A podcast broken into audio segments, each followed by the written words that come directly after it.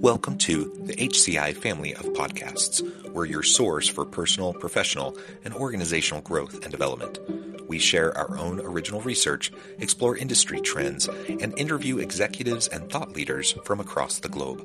Join us for practitioner oriented content around all things leadership, HR, talent management, organizational development, and change management. Maximize your personal and organizational potential with the HCI family of podcasts.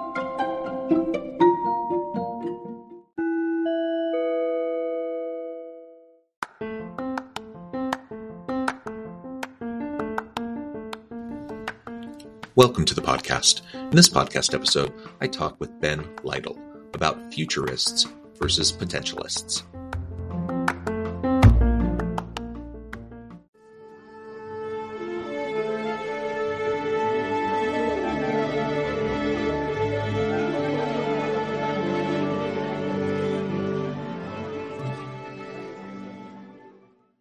Ben Lytle, welcome to the conversation today. Thank you, John. Happy to be here. Yeah, it is a pleasure to be with you. You're joining us from the Phoenix area. I'm south of Salt Lake City in Utah. And today we're going to be talking about futurists versus potentialists. I was really intrigued by this when we were first setting up this this interview and I was looking over some of the materials you sent me.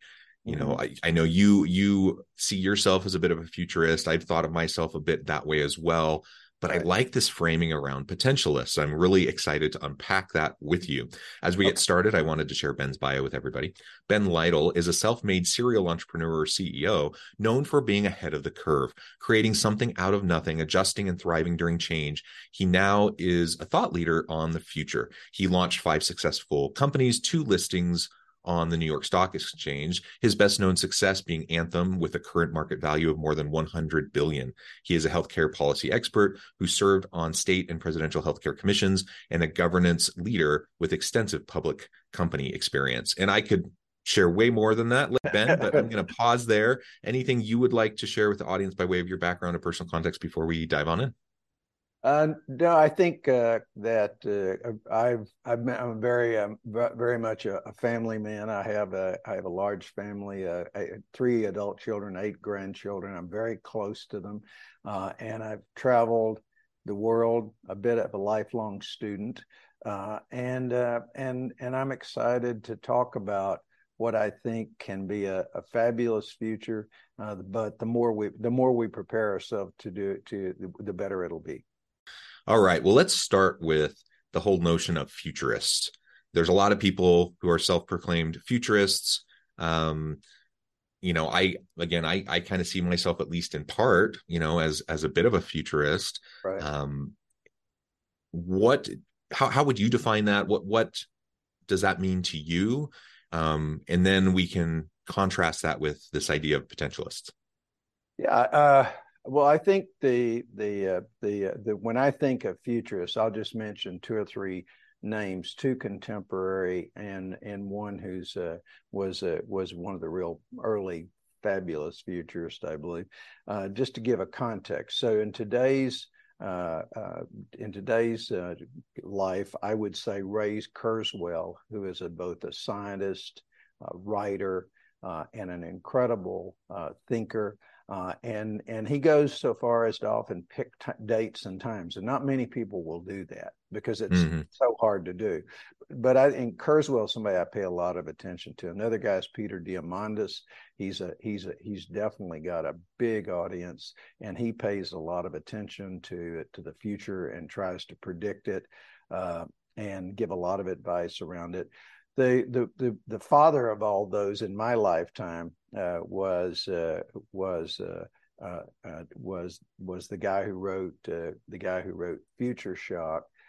and and and and and and he had a lot of influence on me. He wrote three seminal books around the future. So, but but in thinking about what is a, a futurist, I think their concentration is trying to tell you what it's going to look like, what it's going to be, what what are you not paying attention to that you should, and that's a very healthy thing. Mm-hmm. Uh, and and so early in my in my career, uh, because I was in the early days of computer technology.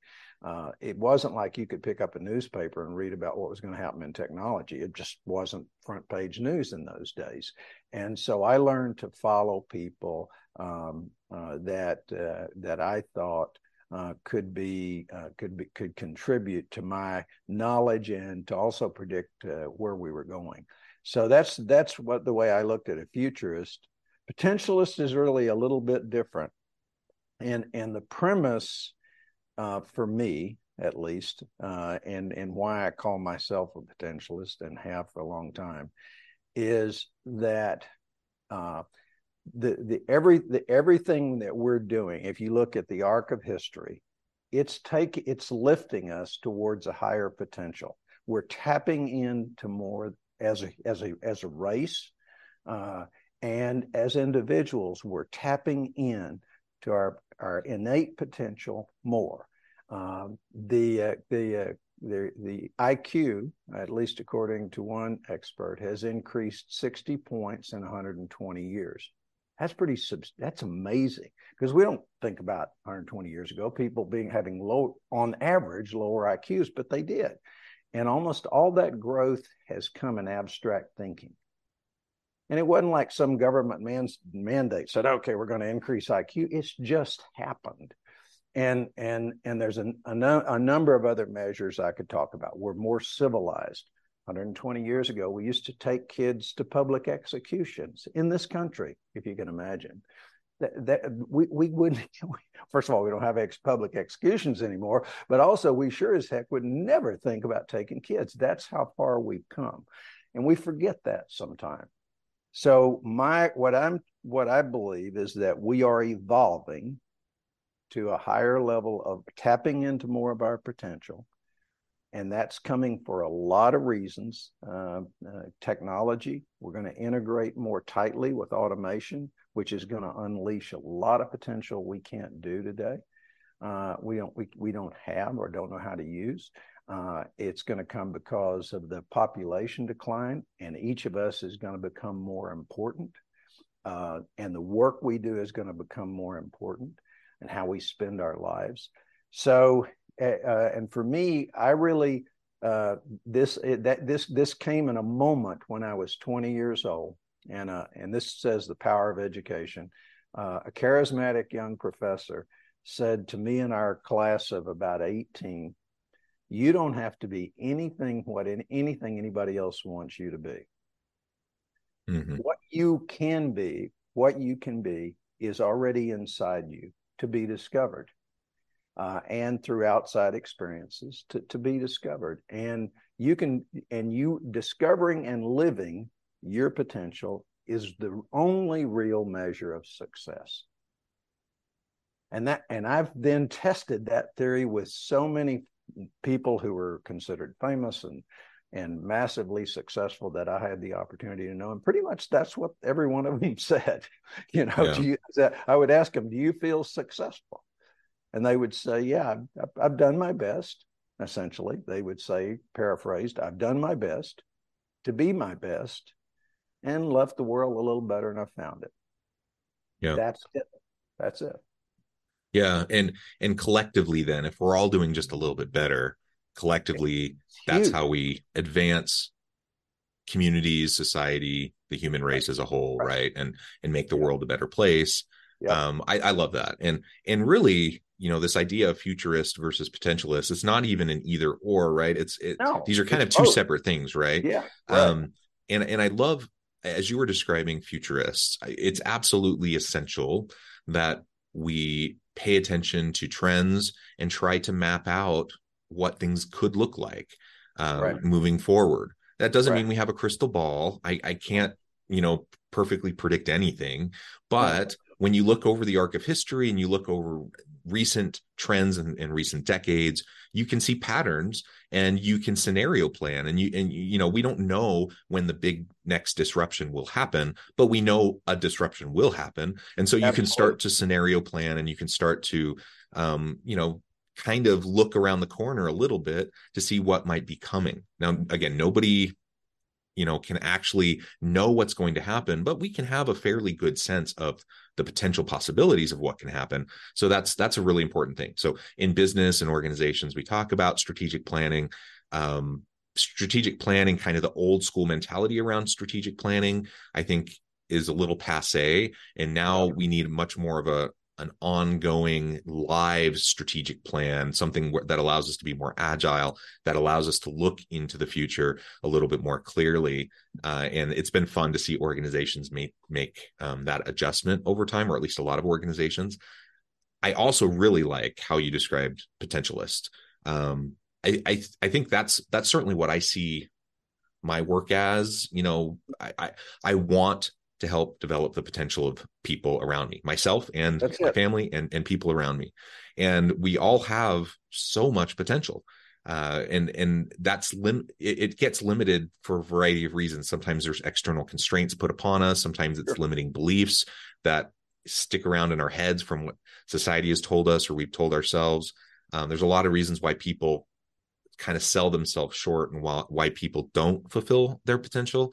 But if we can while looking into the future, you know, trying to understand, for example, technology and how it's going to reshape the world of work, that can give us some clues about how we need to help potent, how we need to help develop the potential of those people on our teams so that we're ready as an organization to to meet the needs and demands of the future but also individuals within our teams will be able to have the skill sets the the mentalities that will help them to be successful even amidst disruption amidst you know all of the turmoil and the upheaval and the the messiness of the world that we're in.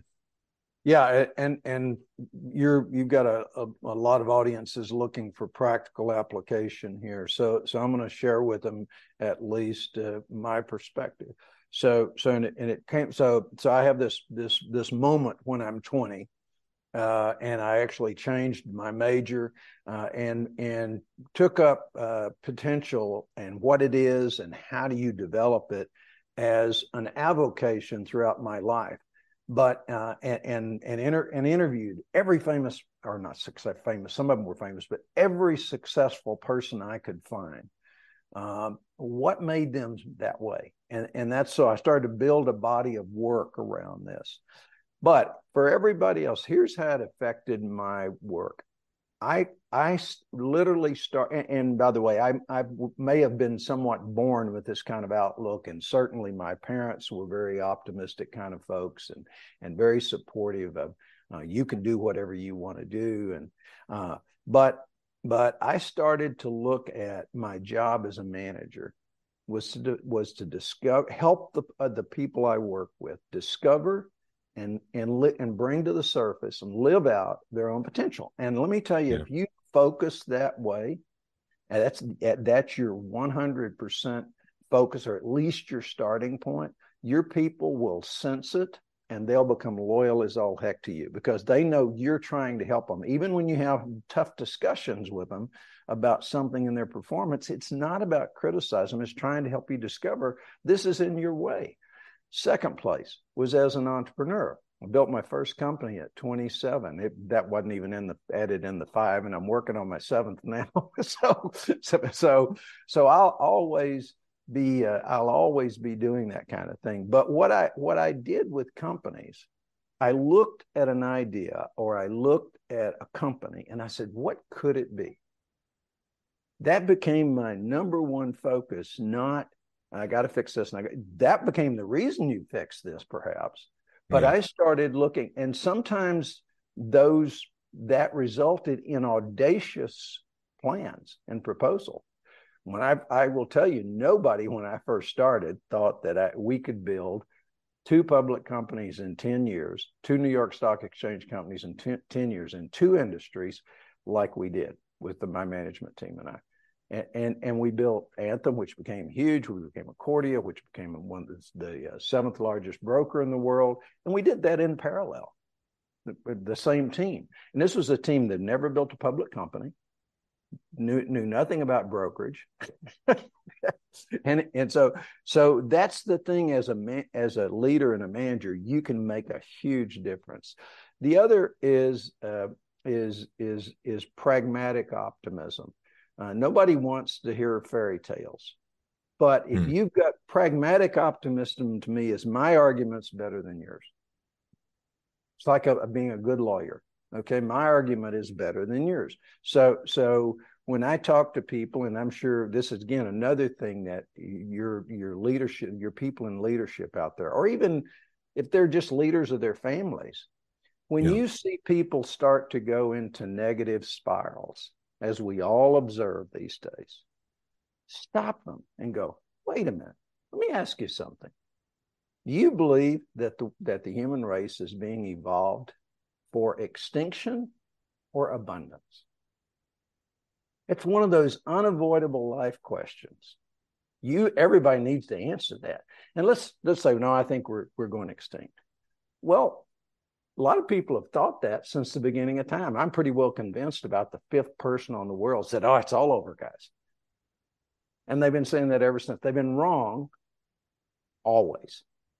What, where's your argument? My argument's arc, arc of history. Times look tough. We go through tough times. We come out and we're always at a higher level. It's the way it's always worked. Could it go wrong? Yeah, but why now? Why now? And so that's that's that's the kind of thing that as a as a member of society right now, we're bombarded with negativity from politicians, from the news. This is and even and you're an academic, even a lot of academia, very negative.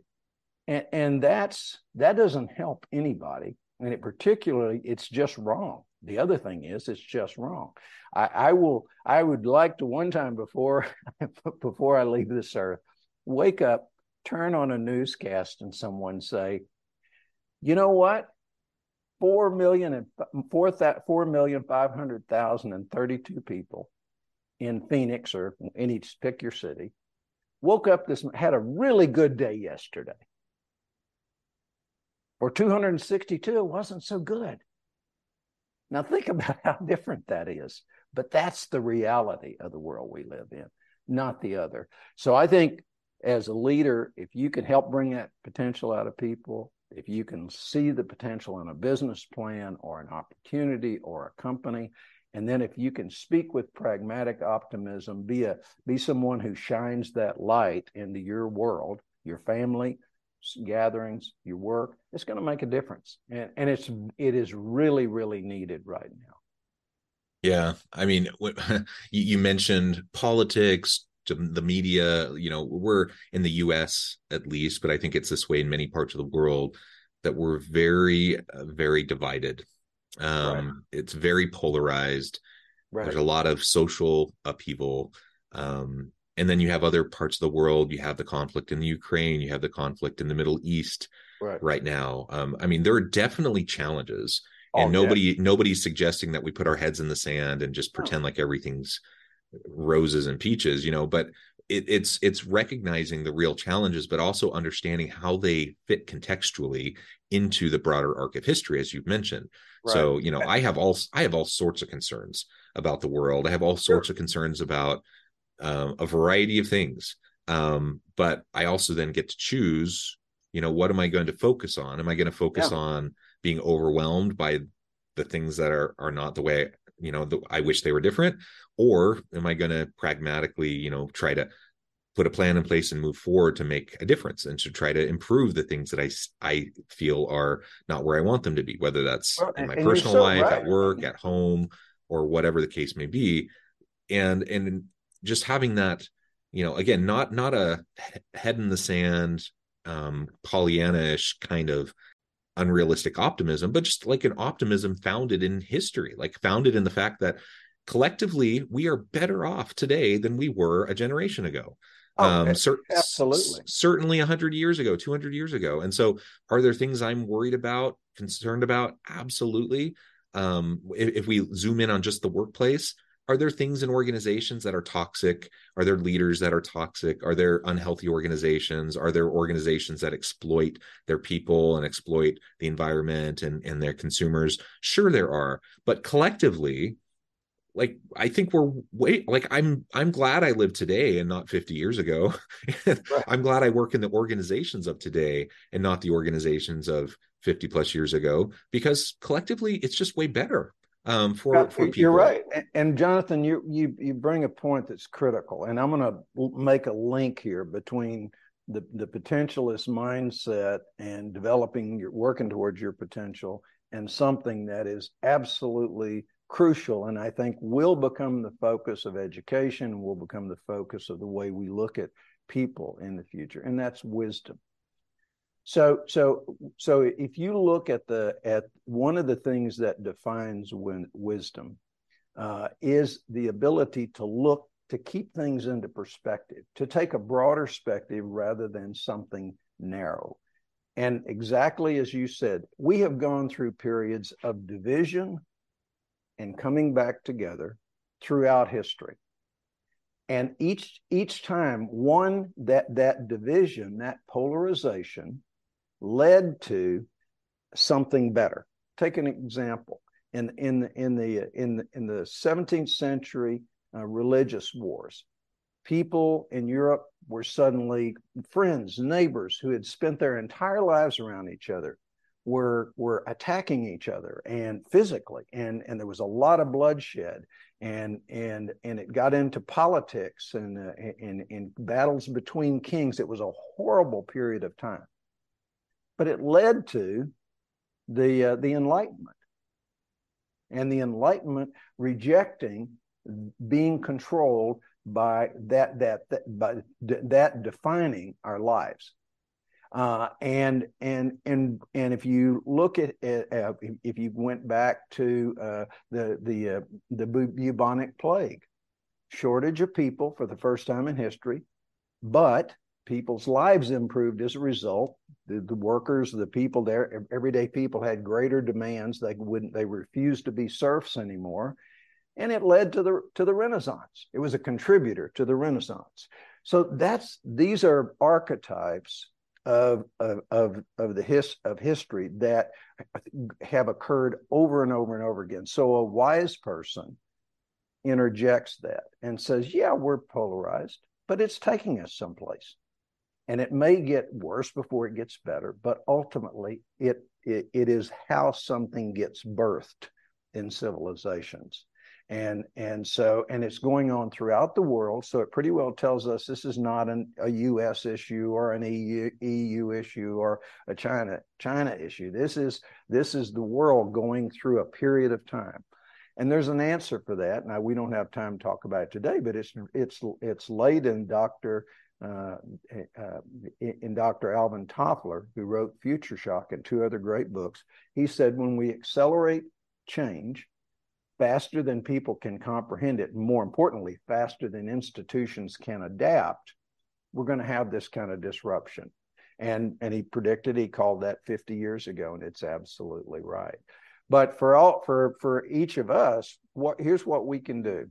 We can work towards our potential. And what is our potential? Our potential is the ability to look beyond our instincts and our emotions and our fears and our biases particularly in the moment of decisions because they will make a they will cause you to make unwise decisions and work towards where we so and that's something we can each do when we're yeah. confronted with an issue we can pause think a little broader don't respond immediately and and then try to give a response that that that speaks to people of wisdom and that something is going to be better yeah very well said and if we apply this now i mean we've been talking in in general terms about right. societies as a whole which i think is an important perspective we've talked a little bit about how this applies into organizations and the teams but let's right. let's zoom in and focus in on okay. that for just a few minutes sure. you know if if i'm taking if i'm a leader you know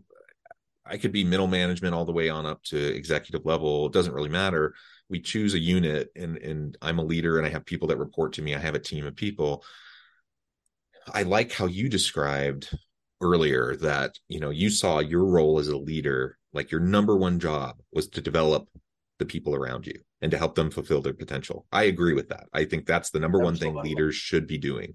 Um, it's not the number one thing that most leaders are doing. Uh, you know, most leaders get caught up in the just day to day grind. They're putting out fires. They're right. maybe their ego is in the way. Like there's a whole bunch of reasons why leaders don't focus on the developing the potential of the people around them. Um, but I agree, like, like that should be our number one thing. If if if we agree that that is what the greatest leaders do, they develop the bench strength, they develop the potential of those around them, and it's a rising tide lifts all ships kind of scenario where right. you know I invest a lot as a leader into you. Sometimes you're going to leave. You're going to leave my team. You're going to leave the organization and go somewhere else. So I could feel like, oh, that was a waste of time and energy, or I can just recognize that that's part of the process like sometimes people stay sometimes people go because there's better opportunities elsewhere but i recognize the the necessity of investing into and pouring into my people so that they feel valued so that they feel like they have an opportunity to grow and develop and develop into their potential. And more often than not when you develop people that way they're going to be happier they're going to be more engaged they're going to be more productive more innovative and you will have some people leave but you'll have more people who are loyal to you and committed and are going to really put their whole heart into the work that they do. Well and, here here's the thing an easy walking around way to think about it. Think about the great leaders throughout history. I happen to be a churchill fan uh, you know uh, but uh, but you could you could add in battle George Patton. Uh, you could add uh, uh, George Washington, uh, John Kennedy. They called us to our better selves. Always. Now think about that as not only a leadership tool and not in big terms, but but in very precise terms. One of the things I learned to say to my subordinates uh, even at the at high at high executive levels. When you know when I was running forty or fifty thousand folks, my executives they'd bring me something and I'd go, uh, do you, do you think this is your best work? It's a very interesting question. when my kids would come to me with, you know, whether it was their grades or something, I'd go, "Is this your is this your best work?" And that, and that wasn't meant to sound, I want, what do you think? And almost invariably, they'll go, well, maybe not my best. Well, how would you improve it? What would you do different? I just ask questions. Yeah. And and and they always produced something more serious, uh, something better. It was very rare, but sometimes they would say, "No, this is. I believe this is my best work." Uh, and, and you can use different terms, but the idea is calling people to be their best, to reach inside and pull their better self to the surface. And that actually has powerful stuff in psychology as well. Uh, you're, you're essentially tapping into that inner person inside you that does want to be better and does want to do, do yeah. better and so so this is it's a really powerful and pragmatic way to lead and coach uh, that that I find. And so you know my my my books and my speeches around my book are trying to call us to our better self because it's coming in magnitudes and it's going to get easier because we're going to have the power of automation to help us get there. Yeah, well said, Ben. This has been a, a really fun conversation. I know at the time I'm going to need to let you go here in a minute, but before right. we wrap things up for today, I just wanted to give you a chance to share with the audience how they can connect with you, find out more about your work, where they can find sure. your books, and then give us a final word on the topic for today. Okay, great. Uh, well, th- this is the the book that's out there right now. is called The Potentialist: Your Life in the New Reality of the Next Thirty Years, um, and I think you'll find it an interesting and useful read. I'm in the process of writing the second book, which I'll re- release next year, which is called Potentialist 2 uh, The Pursuit of Wisdom.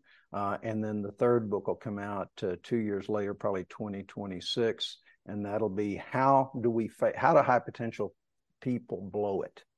How does mm-hmm. that, how does that happen? And that's called Predator and Prey. Uh, and so, uh, so that's the three books. Uh, you can find me at at uh, at Potentialist future.com. Uh, that's my website.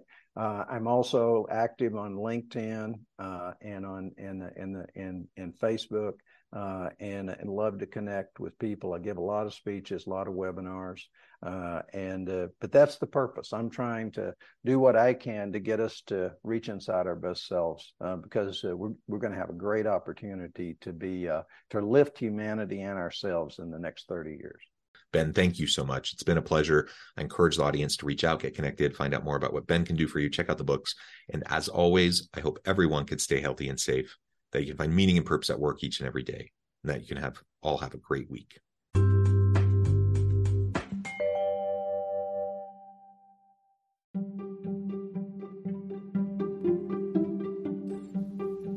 Thanks for joining us for this episode of the podcast. We hope you stay healthy and safe, and please join us again soon.